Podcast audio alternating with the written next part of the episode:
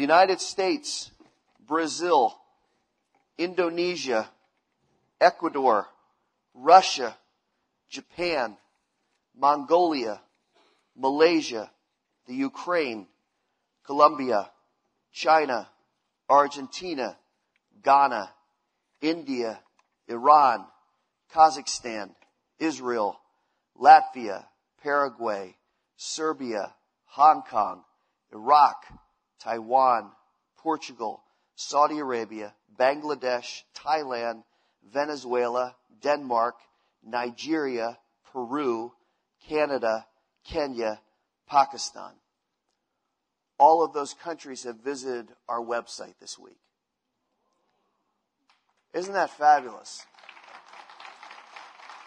And I'm, I'm telling you that because A, it was surprising. We've had countries like that visit our website before, never that many in one week. 35 countries this week visited our website. And I tell you that because it's an encouragement that the work of the Lord goes around the world. It's six downloads just in Pakistan this week of our messages.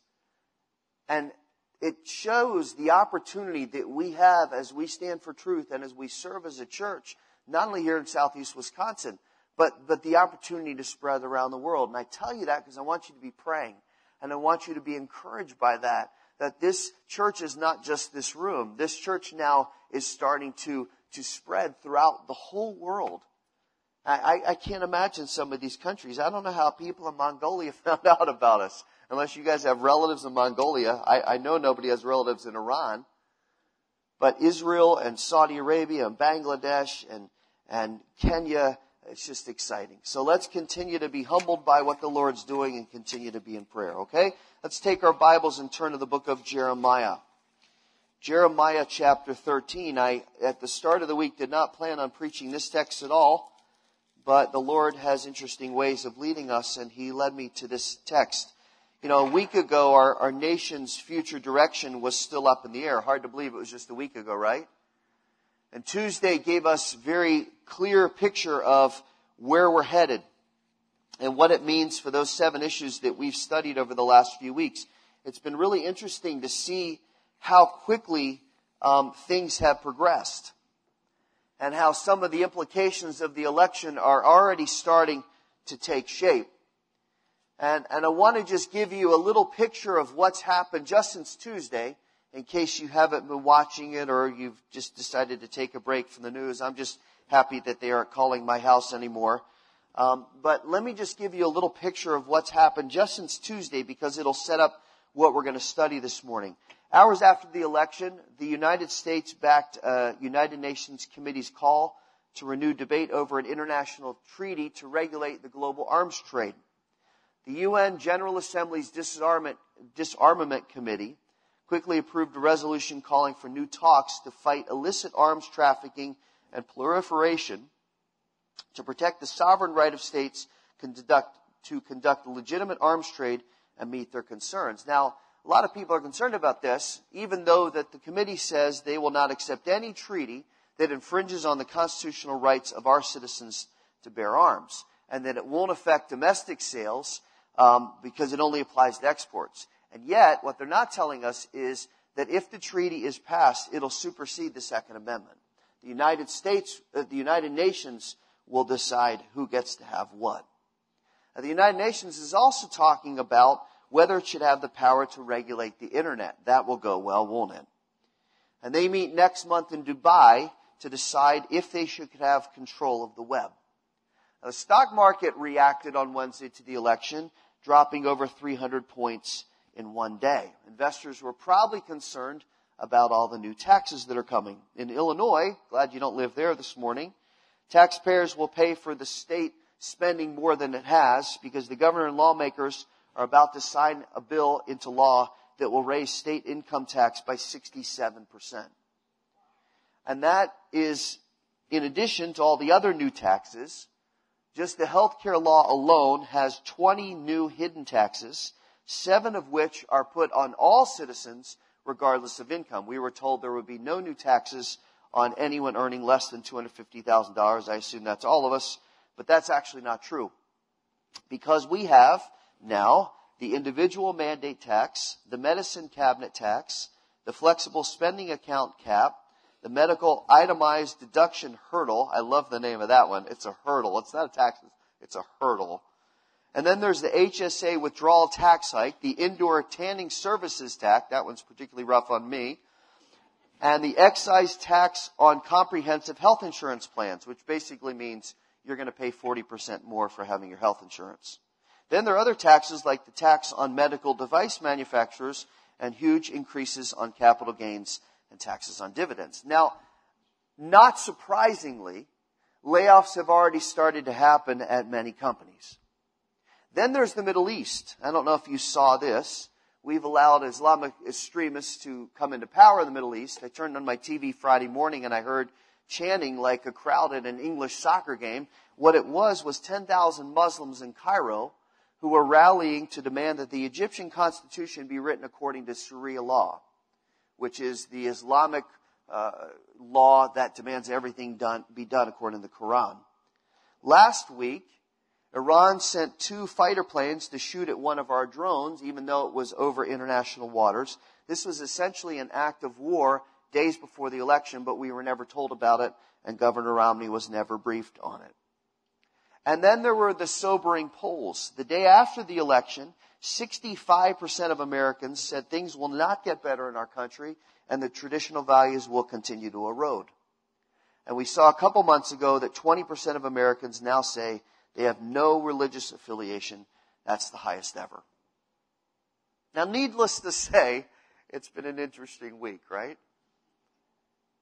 Needless to say, we look at that, and especially among Christians, there's a lot of different perspectives on how we should feel, how we should react, and what all of this means, and what will happen now other than us paying an exorbitant amount of taxes.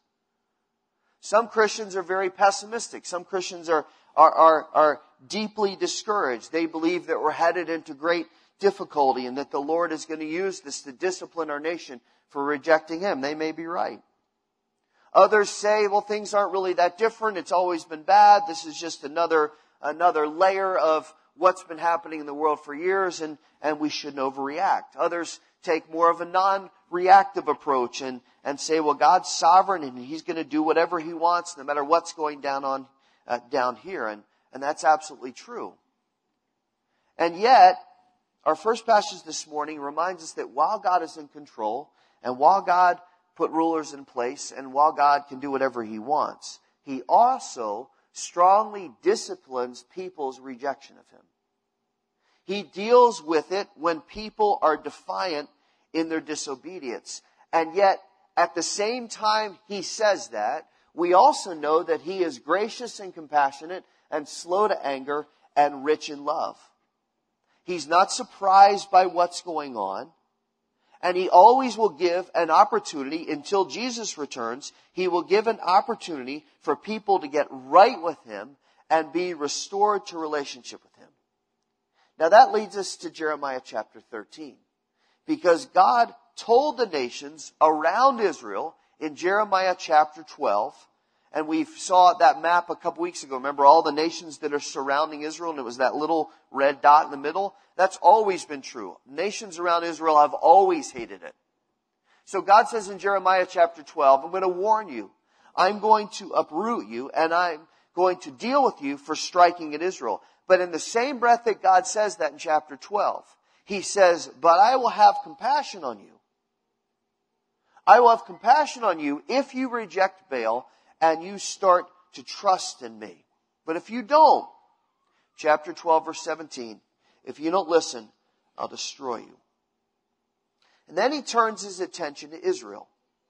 And he says to Israel, he says to Jeremiah the prophet, who is speaking to Israel, he says, Tell the people, warn them about their pride and their stubbornness. Let's read what he says here in Jeremiah 13, starting in verse 8. Then the word of the Lord came to me, saying, Thus says the Lord, just so will I destroy the pride of Judah and the great pride of Jerusalem. This wicked people who refuse to listen to my words, who walk in the stubbornness of their hearts, and have gone after other gods to serve them and to bow down to them. let them be just like this waistband, which is totally worthless. For as the waistband clings to the waist of a man, so I made the whole household of Israel and the whole household of Judah to cling to me, declares the Lord. That they may be for me a people for renown, for praise, and for glory, his glory. But they did not listen. Therefore, Jeremiah, you're to speak this word to them. Thus says the Lord, the God of Israel, every jug is to be filled with wine. And when they say to you, do we not know very well that every jug is filled with wine? Then say to them, Thus says the Lord, Behold, I am about to fill all the inhabitants of this land, the kings that sit for David on his throne, the priests, the prophets, and all the inhabitants of Jerusalem. I'm going to fill them with drunkenness, and I'll dash them against each other, both the fathers and the sons together, declares the Lord. I will not show pity, nor be sorry, nor have compassion, so as not to destroy them. Now, I will grant you this morning, this is a strange passage, isn't it? And the context here is, is a little odd, but I need to explain it, what happens in verses 1 to 7. The Lord tells Jeremiah, I want you to go buy a waistband. I want you to buy a band that'll wrap around your body. I don't want you to wash it. Which means that the more Jeremiah wore it, the more he walked around, the dirtier and smellier it got. Then God said to Jeremiah, I want you to go to the Euphrates River, which was east, and I want you to take the waistband and hide it in a rock. So Jeremiah does that. Long time passes and God says, now I want you to go back to the Euphrates. I want you to find the waistband and I want you to dig it out. So Jeremiah does that. He goes back and he gets the waistband and he digs it out and it's completely ruined and totally worthless. And God says, this is an illustration. This picture here is to illustrate what has happened to the nation of Israel. They have become deeply proud. They've refused to listen to me. They have become stubborn and they have worshiped false gods. And God says, I made them like a waistband. I put them around me. I let them cling to me so they would be my people and I would get glory for how great and wonderful and merciful I am to them. But instead of being grateful for that, instead of declaring my name because I've been so gracious, instead they become completely dirty. They become full of sin and now they're worthless, full of arrogance and selfishness, and they have disregard and contempt for me. Now we might say to ourselves, because we see this throughout scripture, we might say, alright, well, Israel blew their chance. Israel disregarded God. They were arrogant. They were contemptful. So we would expect God's going to punish them. That God is going to be very direct and very strong. That He'll probably uh, allow them to be defeated by another nation and, and maybe taken into captivity like we're going to see later. And this is just about to happen. Not because God is harsh, not because God is unfair, but because they had so fully squandered his blessing. And because they had dishonored him publicly. But what the Lord says here in verse 13 is very unexpected. At least it was for me. And I think it's very, very insightful for us. In verse 13, the Lord says, I will fill all the inhabitants of the land with drunkenness. He's not speaking literally about alcohol. He's talking about their minds. I will fill all the inhabitants of the land with drunkenness. And what does that mean? It means they'll be confused. It means they'll lack in good judgment. It means they'll be in conflict with each other. Now, before we develop that a little bit, notice to whom he says that he will do this. It's right here in verse uh, 13 he says, I will fill with, with uh, drunkenness of the mind the kings that sit on David's throne, which was eternal, the priests who are the religious leaders, the prophets who are God's messengers, and all the citizens of Jerusalem, which was God's city, which was where his presence filled the temple. In other words, all the people that had had God's favor and God's blessing and had, had seen God's hand at work they're all going to be spiritually and emotionally confounded. Not because God is, is being mean, but because that's what they desired. That's what they chose. They had been intentional in their lives about being filled with, with anything other than God's Spirit. They had gotten drunk on themselves and full of themselves and, and wanting what they wanted and they had disregarded God and they had mocked Him and they had worshiped Baal and they had looked to other things and become materialistic. Everything about Israel at this point, as Jeremiah prophesies, is anti-God. And God looks at them and says, look at all the things I have done for you. Look at how I've blessed you. Look at how I've given opportunity. Look at how I've been gracious. And instead, you have said, we don't care. We want to be full of ourselves. And God says, fine, if you don't want to be full of my spirit, then I'll allow you to be full of yourselves. But that's going to make you drunk. That's going to confuse you. You're going to wander around. You're not going to know what's going on. Listen, sin always does that. It blinds the heart and the mind and it impairs our reasoning and it puts us in conflict with other people. But more than anything, sin causes us to have disrespect and disregard for the Lord. So God looks at his people and he says, Fine. You want to be drunk with yourself? I'll make you drunk with yourself. But let me tell you what I'm going to do. Look at verse 14 because he says something here that is both very sad and very sobering. He says, I will not show pity, nor will I be sorry, nor will I have compassion, so as not to destroy them. In other words, God says, I'm not going to act. I don't think there's any place worse to be than when God doesn't act. God says, I'm not going to do anything. I'm not going to judge you. I'm not going to eliminate you. I'm not going to show you any mercy. In other words, what God's saying is, I'm going to let you just drift in the wind for a while.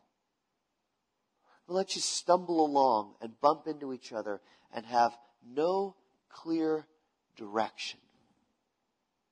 You should have clarity and you should be seeking truth and you should be looking for my help and my salvation, which I'm perfectly willing to give to you. But you know what? Because you're not, because you're not even bothered by that, because you're so drunk with yourself, because you're blissfully stupid and you're content in the moment and you don't want to think about anything down the road in the future. Because of that, I'm going to stand back and I'm going to watch.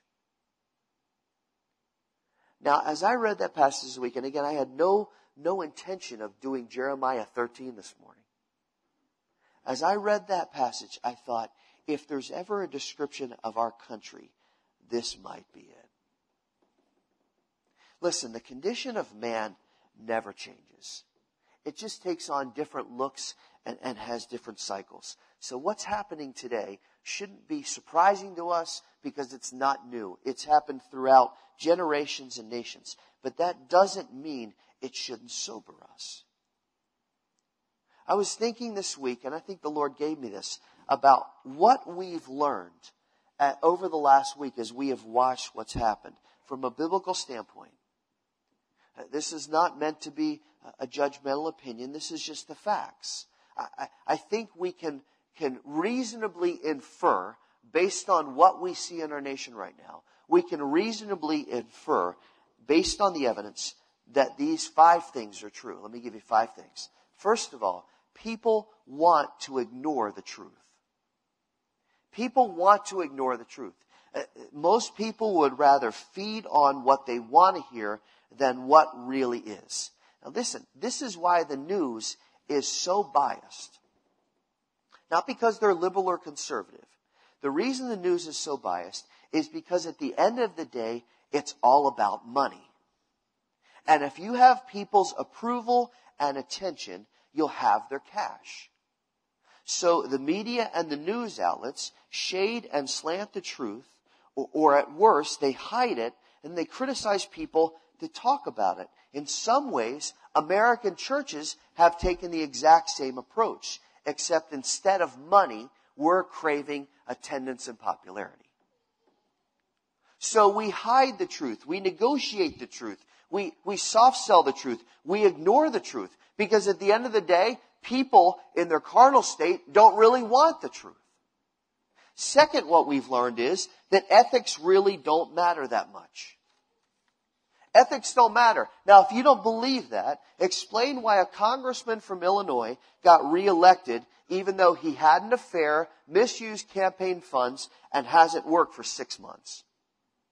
Or explain why an Illinois state senator, Illinois is kind of messed up right now in case you didn't notice, why an Illinois state senator got reelected even though he's been indicted for taking bribes. We even have two dead people that won re-election by huge margins in Florida and Alabama. Ethics don't matter. Third, the definition of morality has changed. This is no longer a question.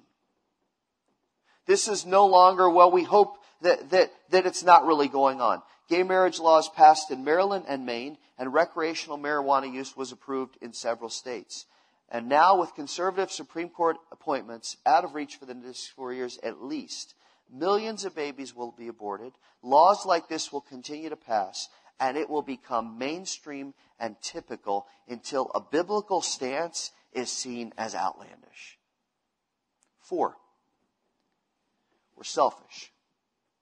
There's a shocker, right? I know that one's like, wow, I never thought of that one before. We're selfish. With a national debt that's spiraling out of control, unemployment's high, foreclosures at an all-time record. Do you know what the important news was that everybody's excited about that I heard all over the radio this week? Everybody's excited that Black Friday's 12 days away. In fact, it's not 12 days away, it's 11 days away because one store that will remain unnamed is opening at 8 o'clock Thanksgiving night, two hours earlier than last year because of customer demand. We live for now. We're not worried about how it'll affect our children, even though the national debt responsibility for each taxpayer is over $110,000. But we are a tangible, self-indulgent, instant gratification society that wants more stuff. And at the same time, that's true. Number five, we live in a victim society. Now, again, this is not my opinion, this is reality. There's a radical de emphasis on personal responsibility. We want government and corporations and everybody else to bail us out of our mess. We even want God to do that. If you want a reason why biblical Christianity is not drawing crowds, it's because the gospel doesn't say God will just bail you out. Listen carefully now. The Bible doesn't say you can do what you want and God would bail you out because that kind of theology would re- absolve us of repentance and confession and humility and brokenness and faith, not to mention requiring no responsibility post salvation. Instead, we have to understand that God proved his love through the sacrifice of Christ for our sins, the victory Christ won in defeating the grave. Now he offers to us, he is willing to save us. When we trust in him, he will save us completely. But it doesn't stop there. He says, now that you're mine, now that you've received my grace, which you don't deserve, now I am telling you, you must deny yourself daily and live like Christ. So to be true to the gospel, we can't treat people like victims. I was not a victim of my sin. I sinned and continue to sin intentionally. Sin was not something, oh, I couldn't help it. I didn't know what to do. I, I, I, I, misunderstood. No, sin is intentional. I don't mean to be harsh in saying that. That's just the reality. Sin is intentional. So we're not a victim. We're accountable. We have to answer to God. But thanks be to God for His unspeakable gift, right? Because He's willing to forgive. He's willing to redeem. He's willing to secure us as His own forever. How does that fit with Jeremiah 13? Because God is saying to his people, look at what I have done for you and look at what grieves me. In verse 15, he calls all people to really hear what he is saying. Listen and give heed, and don't be haughty, for the Lord has spoken. Give glory to the Lord your God before he brings darkness and before your feet stumble on the dusky mountains. And while you're hoping for light, he makes it into deep darkness and turns it into gloom. But if you will not listen to it, my soul will sob in secret for such pride, and my eyes will bitterly weep and flow down with tears because the flock of the Lord has been taken captive. He is saying every person needs to get their heart right before the Lord and give him the glory that he's due before the darkness descends on mankind. Now, I want to explain this. This is a very powerful picture of the warning that God gives that judgment on sin will come. And as I read those three verses, it seemed even more relevant and timely than ever. By His grace, God always gives a warning. He always says, judgment is coming. The time is short. You need to be prepared. You need to get your heart right. I'm going to do something. Every time He gives judgment, even to the end of days, God gives us His Bible and He says, I'm telling you, this is coming. This will happen. Nations will collapse. Antichrist will rise up. People will defy me. There will be the mark of the beast. I will come. I will judge. Israel will be restored. I will reign. God tells us everything that's going to happen. So He's warning us and warning them right here. Recognize it before it's too late. Recognize it before the darkness descends. See, Judah, uh, Jeremiah lived in the last years of Judah.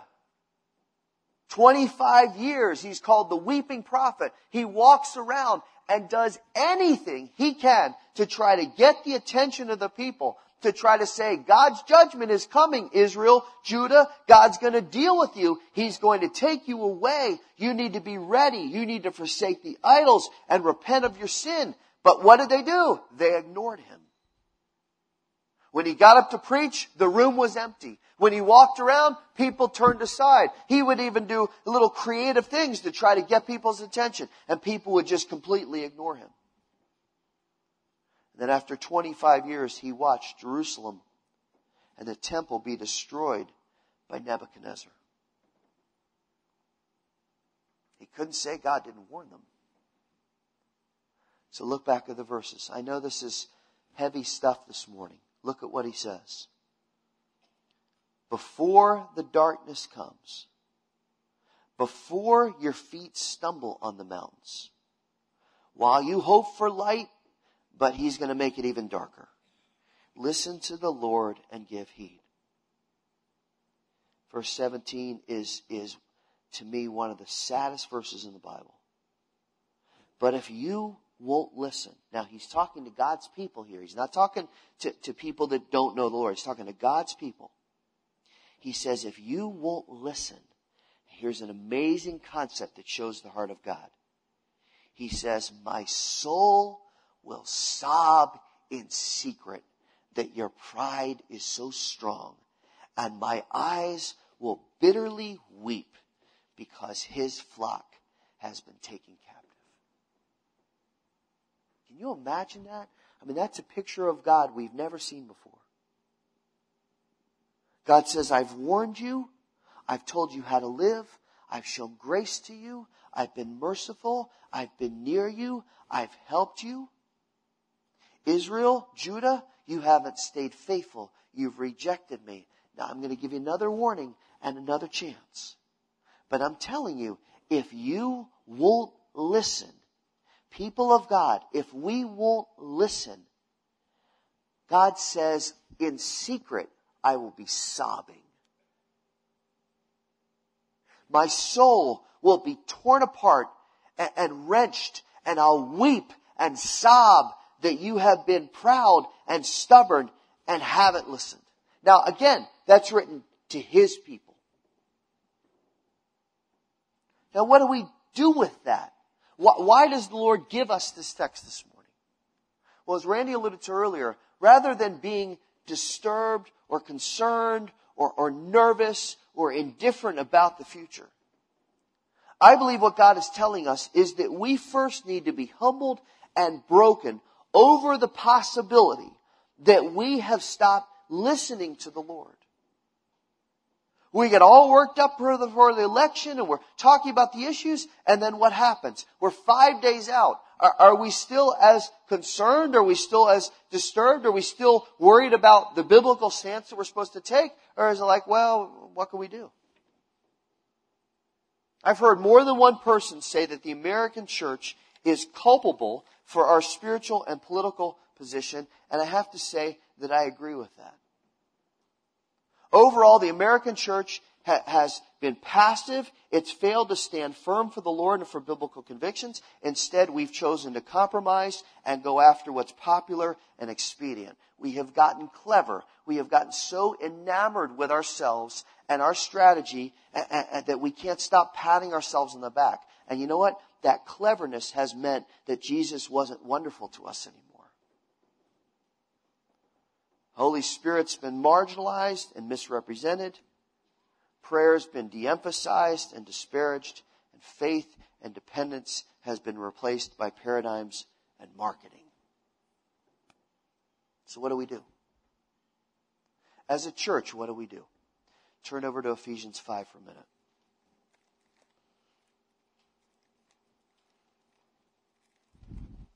I believe as a church we have stayed faithful, but we always have to be aware there is room for growth and there is room for greater dependence on the Lord. Ephesians 5 describes how we can get back to where we need to be.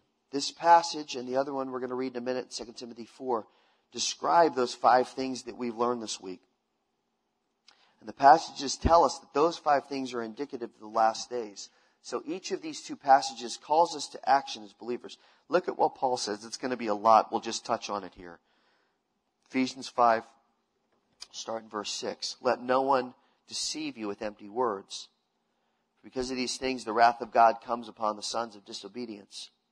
Therefore, do not be partakers with them, for you were formerly darkness, but now you're light in the Lord. Walk as children of the light. For the fruit of the light consists in all goodness and righteousness and truth, trying to learn what's pleasing to the Lord. Don't participate in the unfruitful deeds of darkness, but instead even expose them. For it's disgraceful even to speak of the things which are done by them in secret. But all things become visible when they're exposed by the light, for everything that becomes visible is light. For this reason, it says, this speaking to the church now, Awake, sleeper, arise from the dead, and Christ will shine on you. Therefore, be careful how you walk, not as unwise men, but as wise making the most of your time because the days are evil. So then don't be foolish, but understand what the will of the Lord is. Now the enemy's attack is always to deceive. The enemy always wants to deceive, which is why his two main jobs are to lie and to accuse. Verse 6 tells us that empty words make us drunk all the lying promises, all the appealing advertising tells us that life can and should be something that we don't have yet. It tells us that if we just do this or buy this or drink this or hang with these people, that life will be greater than we can possibly imagine, and it never delivers.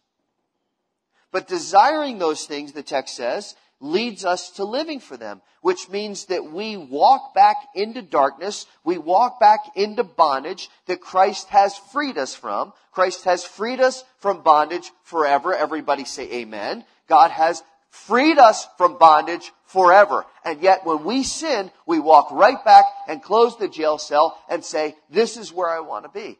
God says, uh-uh, live in the light. Don't live in darkness live in the light. Not only should you not participate in sin, but you shouldn't even think about it or talk about it. It's disgraceful to even joke about it. Instead, expose it. And in the meantime, he gives a challenge to every believer in verse 14. He says, wake up. One thing I loved about the last six, eight months is that it energized believers to look at the issues. But I wonder how long that will last. Remember after 9-11, everybody went to church. Oh, we gotta get right with the Lord. What's happened? Our country is falling apart. We, eh, 60, 70% of the country went back to church. Within six months, back to normal. Will we stay energized? Will we stay passionate about it?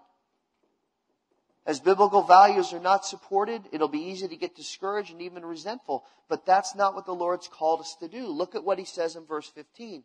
He says, Be careful how you walk, not as unwise men, but as wise, making the most of your time because the days are evil. I like the words of the King James a little bit better because they're more descriptive. He says, See that you walk circumspectly, not as fools, but as wise, redeeming the time because the days are evil. The concept is, and you've heard this before, is as we walk with the Lord to look all around us and make sure that we are not being caught in a trap that is set by sin. Make sure we're not being snagged. Make sure we're not being tripped. Fully aware of the lure of sin and how easy it is to stumble back into darkness. But it's not just about careful avoidance. It is an intentional, purposeful, proactive obedience that offsets the power of sin. So he says, walk circumspectly, look around, make sure you're not tripped up. But there's a second part of it. The second part of it is to redeem the time. That means buy every moment that you have. Value every single second that you have. Not selfishly, not distracted, but with the goal of being godly. I remember my brother said to me when my kids are born, he said, Paul, value every day. You're not going to believe how fast they're going to be 18.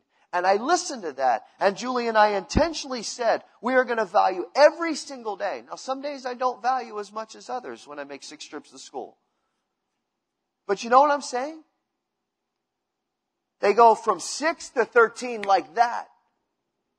I can't imagine 13 to 18. I can't imagine leaving home. So I'm looking at it and I'm going, I've got to redeem the time with my kids. How much more do we need to redeem the time with the Lord because the days are short? Listen, the Lord's not far away. It could happen today. And if you don't believe it, then your head's in the sand. The time is short. And look at what he says. The days are evil. Ah, it's harsh. Come on, Paul. That's judgmental. What's the opposite of evil? The opposite of evil is holy. Could we possibly even fathom to say the days are holy? Redeem the time. Buy every second. Value each moment for the Lord because the days are evil. If anything, we have seen just how much the Bible has nailed the description of what this time will be like. Look at one more thing. Turn over to 2 Timothy 4. You know this passage well. We won't take long with it. But we have to read this. 2 Timothy chapter 4.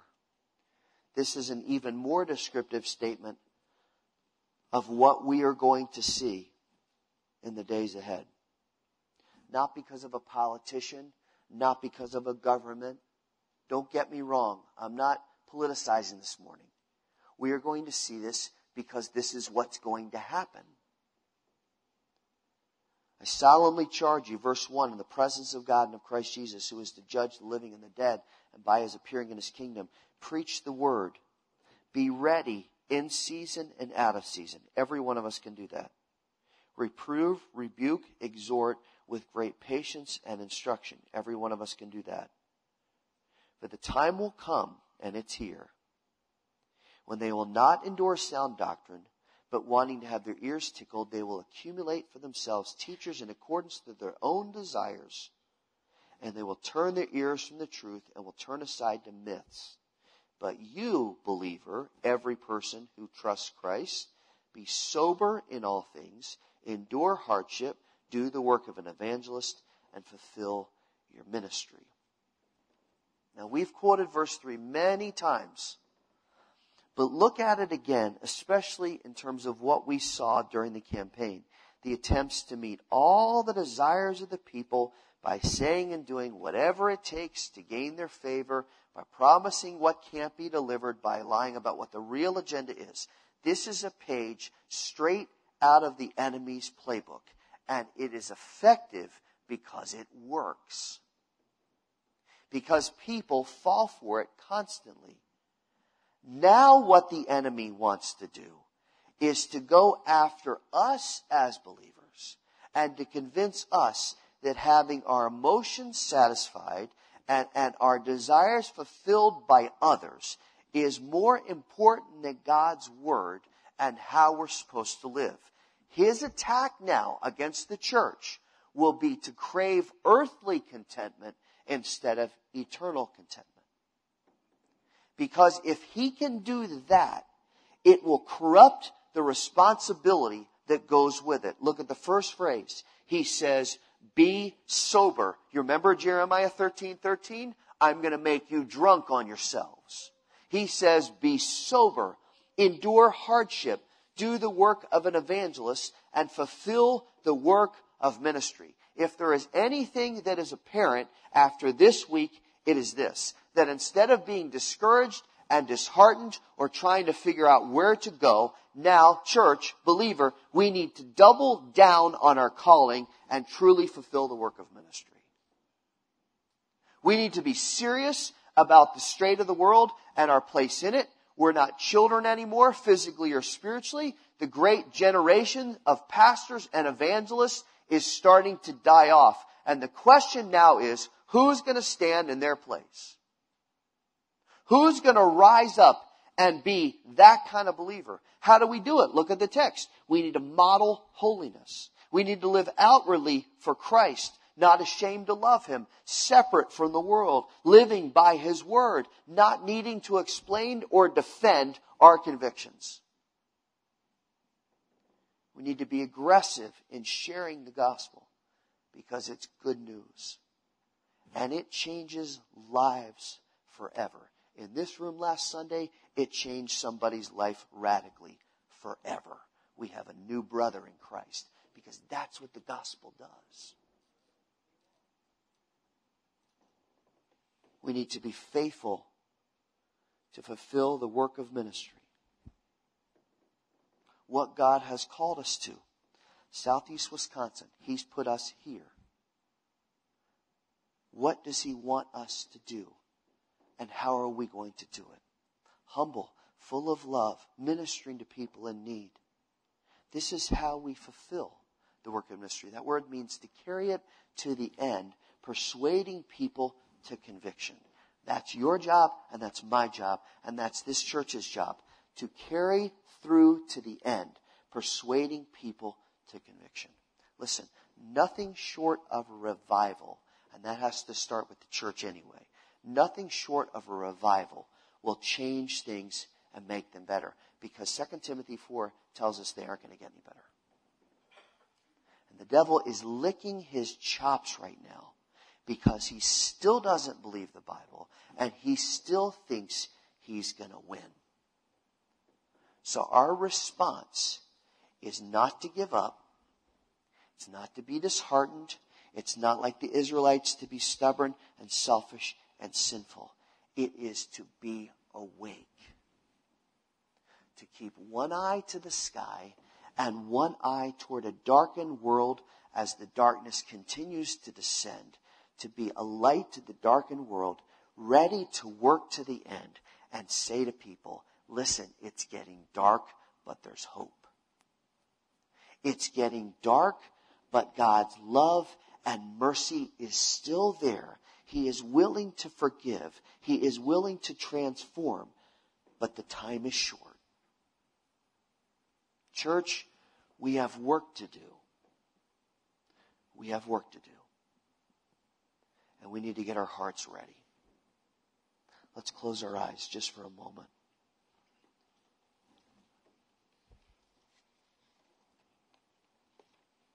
I don't know what the Lord's saying to you this morning. I know some of the things that He's challenged me about this week.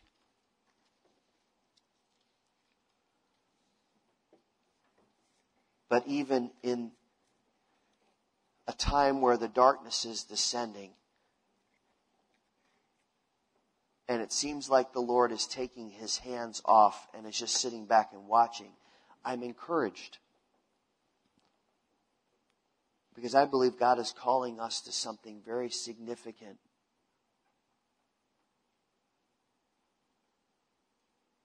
And I want to encourage you right now this morning between you and the Lord.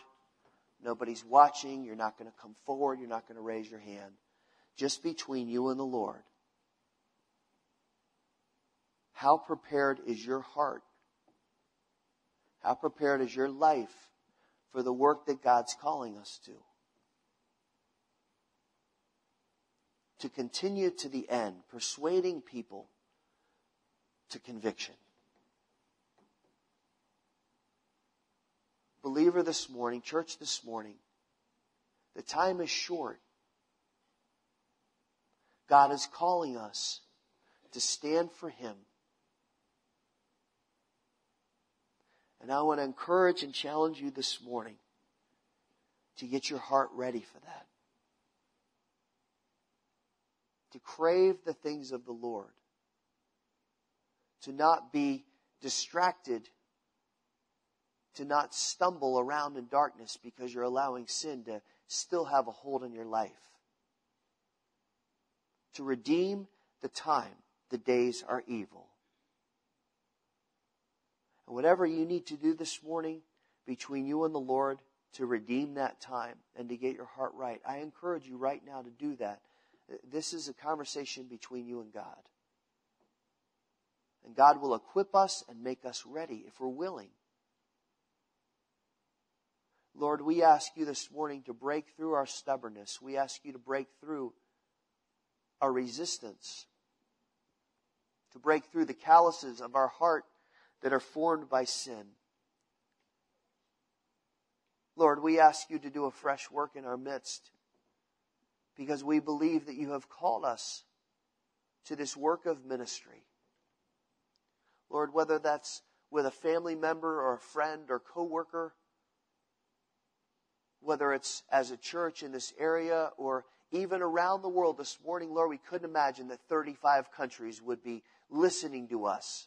But we ask you to do a mighty work through us. We ask you to prepare our hearts and get us ready for the work that's ahead. Lord, show us clearly, we pray. Give us wisdom.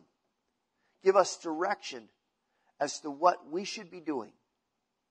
And Lord, it starts in our lives. It starts in our homes that we would be people that walk in holiness. Help us, Lord. Help us to do that. We thank you and praise you for your salvation, for your redemption, for your Holy Spirit who guides us. We ask you now to lead us and that we would faithfully follow. We love you and we praise you in Jesus' name.